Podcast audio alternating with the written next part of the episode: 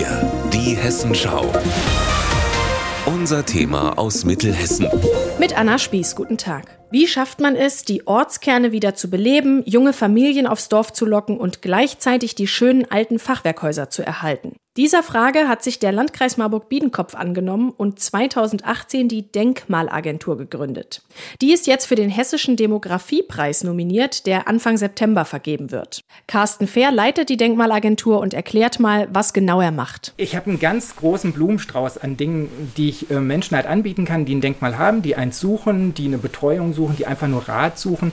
Das kann anfangen von der Finanzierung, von der Altbau-Instandsetzung, Sanierung, wie muss ich meinen Außenputz gestalten, dass der genehmigungskonform ist, aber das geht auch zur Entwicklung von einer dreiseitigen Hofanlage. Der Landkreis bietet also einen kostenlosen Service, um die Hürde, ein denkmalgeschütztes Gebäude zu kaufen bzw. zu sanieren, zu verringern. Weil man erkannt hat, dass eine bestimmte Kluft entsteht zwischen dem Besitzer oder dem Suchenden eines Denkmals und der unteren Denkmalpflegebehörde und dem Denkmalschutz. Und diese Zone, die sollte so ein bisschen ausgefüllt werden mit jemand, der die Sachen verbinden kann und auch mal schneller vor Ort Entscheidungen treffen kann. Carsten Fehr ist im gesamten Landkreis unterwegs und betreut hunderte Projekte im Jahr, berät die Hausbesitzer ganz direkt und individuell.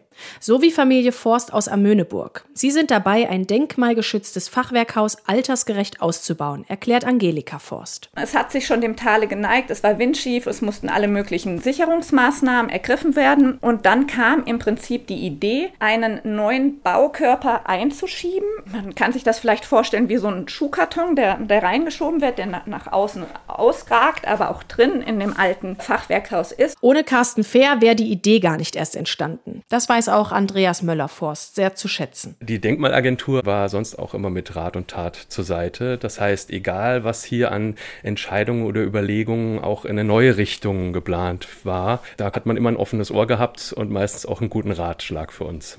Ein weiterer Aspekt für Familie Forst, Statt Neubaugebiete am Rand eines Ortes zu bauen, bleibt der Ortskern lebendig. Ältere Menschen können von ihren großen Familienhäusern wieder in kleinere ziehen und bleiben trotzdem in ihrem gewohnten Umfeld. Und genau deshalb ist die Denkmalagentur auch für den Demografiepreis nominiert. Aus Amöneburg, Anna Spieß.